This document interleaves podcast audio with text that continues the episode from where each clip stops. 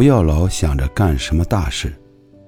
我们都是一群高欲望、低收入的蝼蚁，一辈子下来，能把生我们的、我们生的照顾好，就足以消耗掉我们大部分的精力了。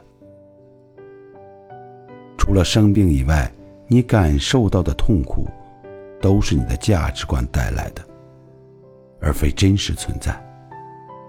我们不能站在后来的高度。去批判当年的自己，这不公平。如果重来一次的话，以当时的心智和阅历，还是会做出同样的选择。学会和自己和解吧，去接受每一个时期的自己。